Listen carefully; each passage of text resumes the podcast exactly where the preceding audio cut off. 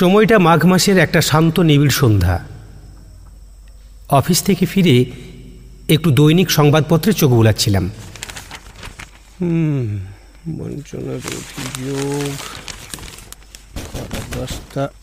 এমন সময় আমার বাড়ির দরজার কড়াটা হঠাৎ নড়ে উঠল এবং আমার মন চলে গেল ওই দরজার দিকে। হ্যাঁ গিন্নি না থাকায় অগত্যা আমাকেই যেতে হলো দরজা খুলতে। দরজা খুলে দেখি কিশোরী সেন এসে হাজির হয়েছে। আরে আরে কিশোরী যে আরে এসো এসো ভেতরে এসো ভেতরে এসো। এই বলে কিশোরীকে ভেতরের ঘরে নিয়ে এলাম। তা ভায়া কি মনে করে? এই ভর সন্ধেবেলায় হঠাৎ এই গরিবের ঘরে? এই তেমন কিছু না ভাবলাম শীতের সন্ধ্যা আর তুমিও একা। যাই একবার ঘুরে আসি। আরে আমি যে একা সে খবর কে দিল? রাখতে হয় ভাই রাখতে হয়। তুমি কি ভাবো তোমার খবর আমরা কেউ রাখি না? আরে না না তা বলছি না। ছাড়ো তো সব। তা আসল উদ্দেশ্যটা বলে ফেলো তো বাপু। কি কারণে এই সন্ধ্যায় তোমার আগমন? ওই আর কি এমন একটা শীতমুখর সন্ধ্যায় তার উপর বউ নেই। চুপচাপ ঘরে বসে থাকার কি কিছু দরকার আছে? চলো তারানাথের বাড়ি যাই। একাকিত্ব কাটবে এবং কিছু রোমাঞ্চকর গল্পও শোনা যাবে। তারানাথের বাড়ি? হুম চলো চলো তাহলে। ঘুরেই আসি। দাঁড়াও এই ফতুয়াটা একটু পাল্টে নি হ্যাঁ? আর সাথে চাদরটাও নিও।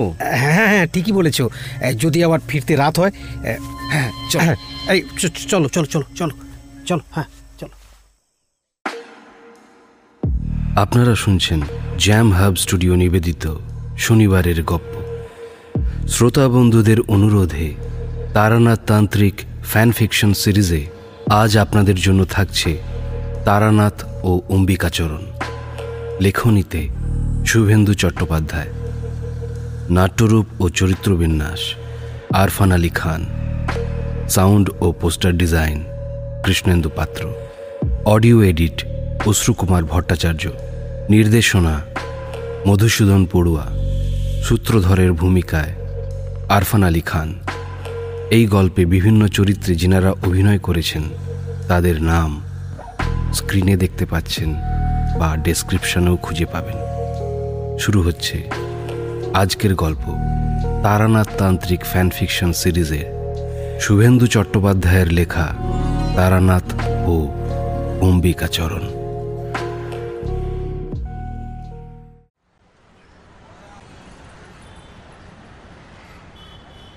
যেমন ভাবা তেমনই কাজ।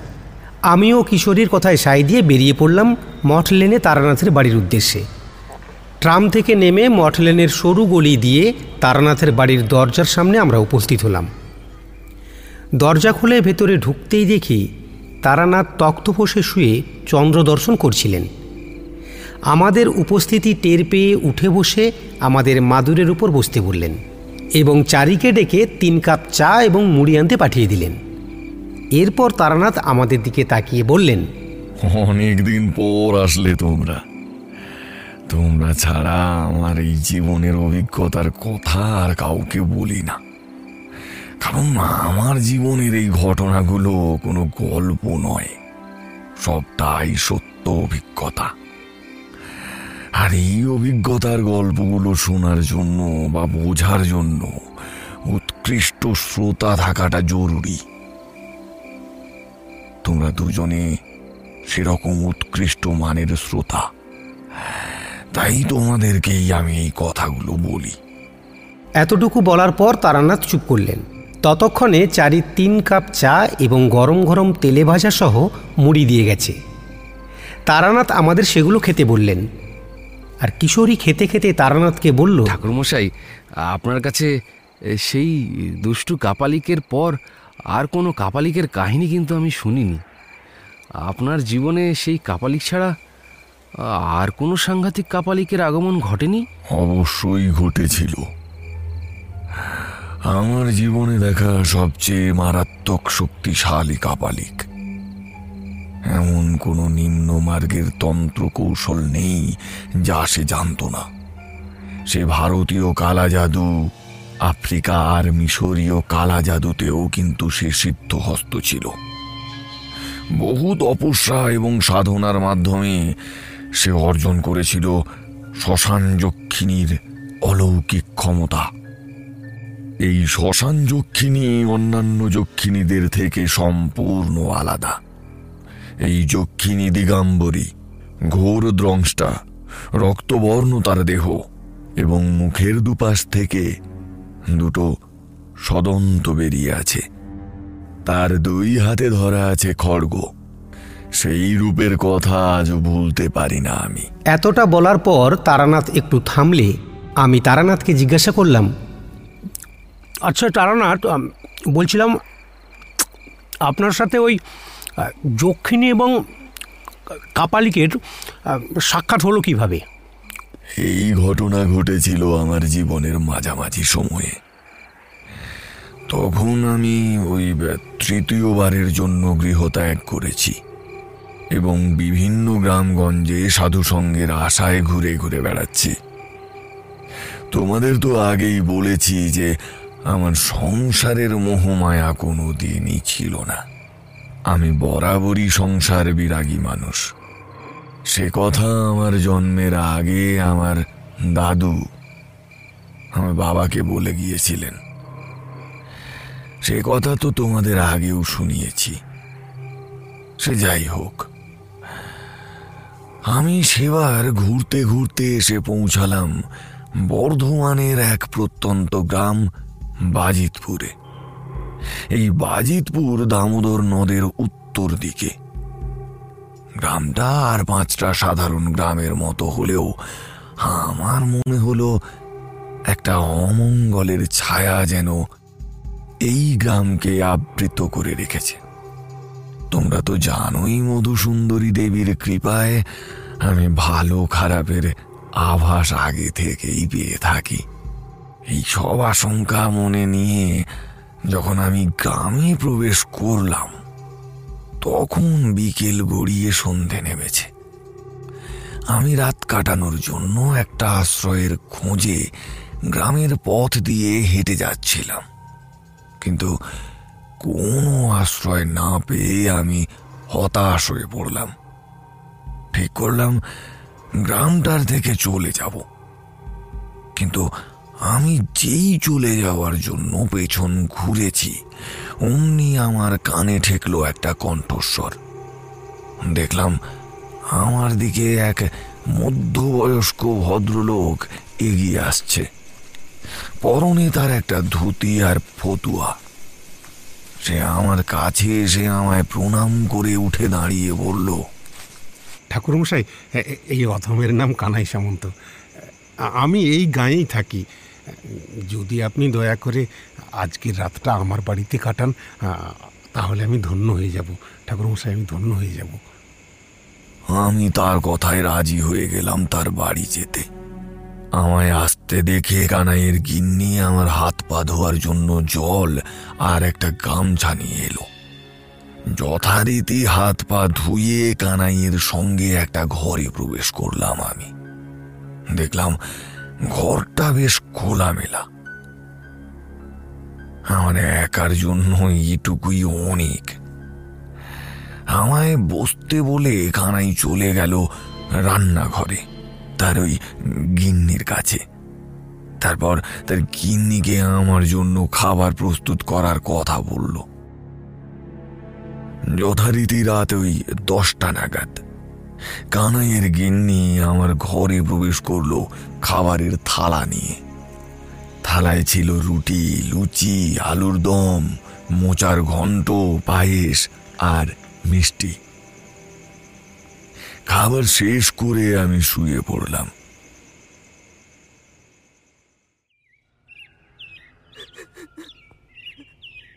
পরদিন সকালে ঘুমটা ভাঙলো একটা কান্নার শব্দে। ঘর থেকে বেরিয়ে দেখি কানাইয়ের গিন্নি মেঝেতে বসে অঝরে কাঁদছিল এবং কানাই পাথরের মতো তার বউয়ের পাশেই দাঁড়িয়ে। আমায় দেখা মাত্র কানাই আমার পায়ের কাছে এসে লুটিয়ে পড়ল। আমি কিছুটা অবাক হয়ে গেলাম। আমি কানাই এবং তার গিন্নিকে নিয়ে এলাম আমার ঘরে। তারপর কানাইকে জিজ্ঞাসা করলাম, কী কারণে তারা কাঁদছে? তারপর কানাই আমাকে যা বলল তাতে আমার সর্বাঙ্গে একটা শীতল স্রোত বয়ে গেল। তখনই আমি বেশ বুঝতে পারছিলাম, ঘটনাটা মোটেও সাধারণ কোনো ঘটনা নয়। ঠাকুরমশাই আমাদের এই গায়ের একদম শেষ প্রান্তে একটা পরিত্যক্ত শ্মশান আছে। গায়ের মানুষ কেউ ওদিকে যায় না, কারণ ওই শ্মশানে একজন কাপালিক থাকে। তার নাম অম্বিকাচরণ। সে একজন শ্মশান সিদ্ধ তান্ত্রিক। সে অনেক অলৌকিক ক্ষমতা অর্জন করেছে এবং সেই ক্ষমতার বলে আমাদের গ্রাম এবং আমাদের আশেপাশের গ্রামগুলোর মানুষের ক্ষতি করে। ওর ভয়ে কেউ শ্মশানের ত্রিসীমানায় যায় না। অম্বিকাচরণ শ্মশান যক্ষিণীর পুজো করে। আর সেই যক্ষিণীকে তুষ্ট করে তার কাছ থেকে অনেক অলৌকিক ক্ষমতা অর্জন করেছে। নরকের কীট ভূত ডাকিনী যোগিনী সবাই তার বসে থাকে। কানাই আরও বলল অম্বিকাচরণ শ্মশান যক্ষিণীর কাছ থেকে আরও শক্তি অর্জন করার জন্য একটা বিশেষ ধরনের তন্ত্রক্রিয়া শুরু করেছে। যেখানে সে সংকল্প করেছে, সে শ্মশান যক্ষিণীর কাছে ছাব্বিশ জন গর্ভবতী নারীদের আর ওই তাদের ভ্রূণদের হত্যা করে যজ্ঞের আগুনে আহুতি প্রদান করবে। যথারীতি আমাদের গ্রামের উপর তার প্রথম নজর পড়েছে। সে এক এক করে রোজ রাতে নিশির ডাকের মাধ্যমে পঁচিশ জন গর্ভবতী নারীদের শ্মশানে এনে তাদের ভ্রূণদের টেনে শরীর থেকে বের করে ওই যজ্ঞের আগুনে আহুতি প্রদান করেছে। এবং সেই মৃত নারীদের গলা কেটে মাথাগুলোকে মাটিতে পুঁতে তাদের ওই শরীরগুলোকে আসন করে তার উপর বসে সাধনা করে চলছে। আর আর আজকে তো অমাবস্যা। এই দিনে অম্বিকাচরণ শ্মশান যজ্ঞের কাছে পূর্ণাহুতি দিয়ে অমিত শক্তির অধিকারী হবে। পূর্ণাহুতি দেওয়ার জন্য সে বেছে নিয়েছে। আমার একমাত্র কন্যা ননিবালাকে। ননিবালাও গর্ভবতী। তার শ্বশুরবাড়ি এই গ্রামেই। আজ রাতে সেও বলি হবে এই কাপালিকের যজ্ঞে, আপনি আপনি কিছু একটা করে আটকান ওই কাপালিককে। কিছু একটা করে আটকান। বন্ধ করে দিন ধ্বংসলীলা বন্ধ করে দিন। কিছু করে একটা আটকান বন্ধ করে দিন ধ্বংসলীলা বন্ধ করে দিন এই বলে কানাই পুনরায় কাঁদতে শুরু করল। আমি এতক্ষণ শুনলাম অম্বিকাচরণের পাশবিক প্রবৃত্তির কথা। আমি কানাইকে বললাম তুমি কোনো চিন্তা করো না কানাই। আমি থাকতে ওই কাপালিক তোমার মেয়ের কোনো ক্ষতি করতে পারবে না। আমি তোমায় একটা তাবিজ দিচ্ছি। এটা তুমি তোমার মেয়ের হাতে বেঁধে দিও। এই তাবিজের প্রভাবে নিশের ডাক তোমার মেয়ের কানে পৌঁছবে না। আর মেয়ের কানে না পৌঁছলেই সে কিন্তু সুরক্ষিত থাকবে। তাবিজটা হাতে নিয়ে সে ননিবালার বাড়িতে চলে গেল। তারপর আমি মনে মনে ঠিক করে নিলাম, আজ রাতে আমি ওই কাপালিকের ধ্বংসলীলা বন্ধ করব। সেই মতো কিছু উপকরণ জোগাড় করেও নিলাম। আমি জোগাড় করলাম কিছু জবা ফুল আর কিছুটা লাল কাপড়ের টুকরো। সেদিন রাতে আমি কানাইকে আমার জন্য খাবার প্রস্তুত করতে মানা করলাম। আমি ঠিক মধ্যরাতে সমস্ত উপকরণ নিয়ে শ্মশানের উদ্দেশ্যে রওনা দিলাম।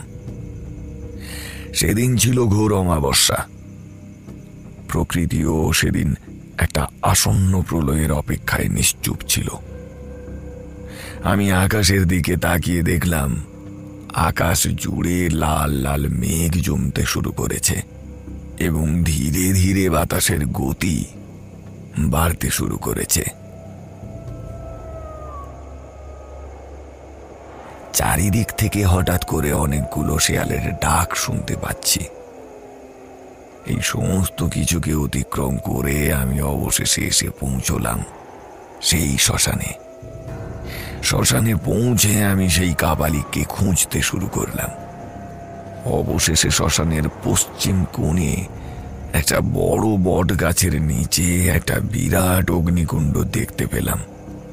আর সেই অগ্নিকুণ্ডের সামনে একজন কাপালিককে বসে থাকতে দেখলাম আমি। কাপালিক চোখ বন্ধ করে একটা মুন্ডহীন গলিত লাশের ওপর বসে অজ্ঞাত ভাষায় মন্ত্র পড়ে চলেছে।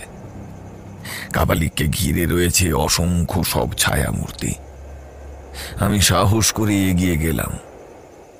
আমার উপস্থিতি টের পেয়ে কাপালিক চোখ বন্ধ করা অবস্থায় একটা অপার্থিব স্বরে অট্টহাসি দিয়ে বলে উঠল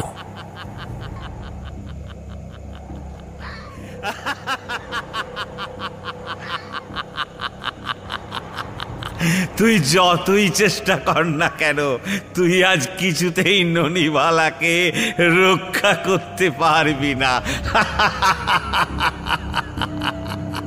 শ্মশান যক্ষিণীর নাগ পাশে তুই নিজেও আবদ্ধ হয়ে শেষ হবি, আর আমি ননিবালাকে হত্যা করে তার ভ্রূণকে এই কুণ্ডে পূর্ণাহুতি দিয়ে অমিত শক্তির অধিকারী হব। তুমি যতই নিজেকে শক্তিশালী মনে করো না কেন, এই জগতে শুভ শক্তি অশুভ শক্তির সংহার করবেই। এটাই যুগ যুগ ধরে চলে আসছে। তাই তোমার কোনো তন্ত্রবিদ্যা আজ আর ফলপ্রসূ হবে না।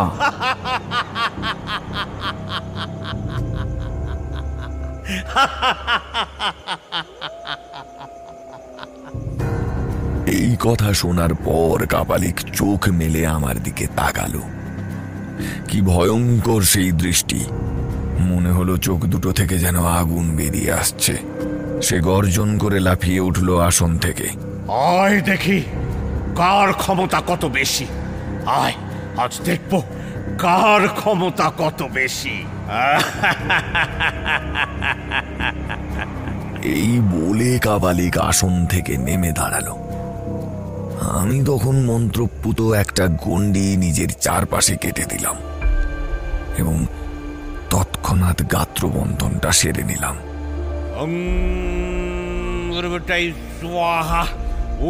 তারপর দেখলাম কাপালিক মন্ত্র পড়ে নর কঙ্কালদের জাগ্রত করল এবং আমার উদ্দেশ্যে এক এক করে প্রেরণ করতে শুরু করল।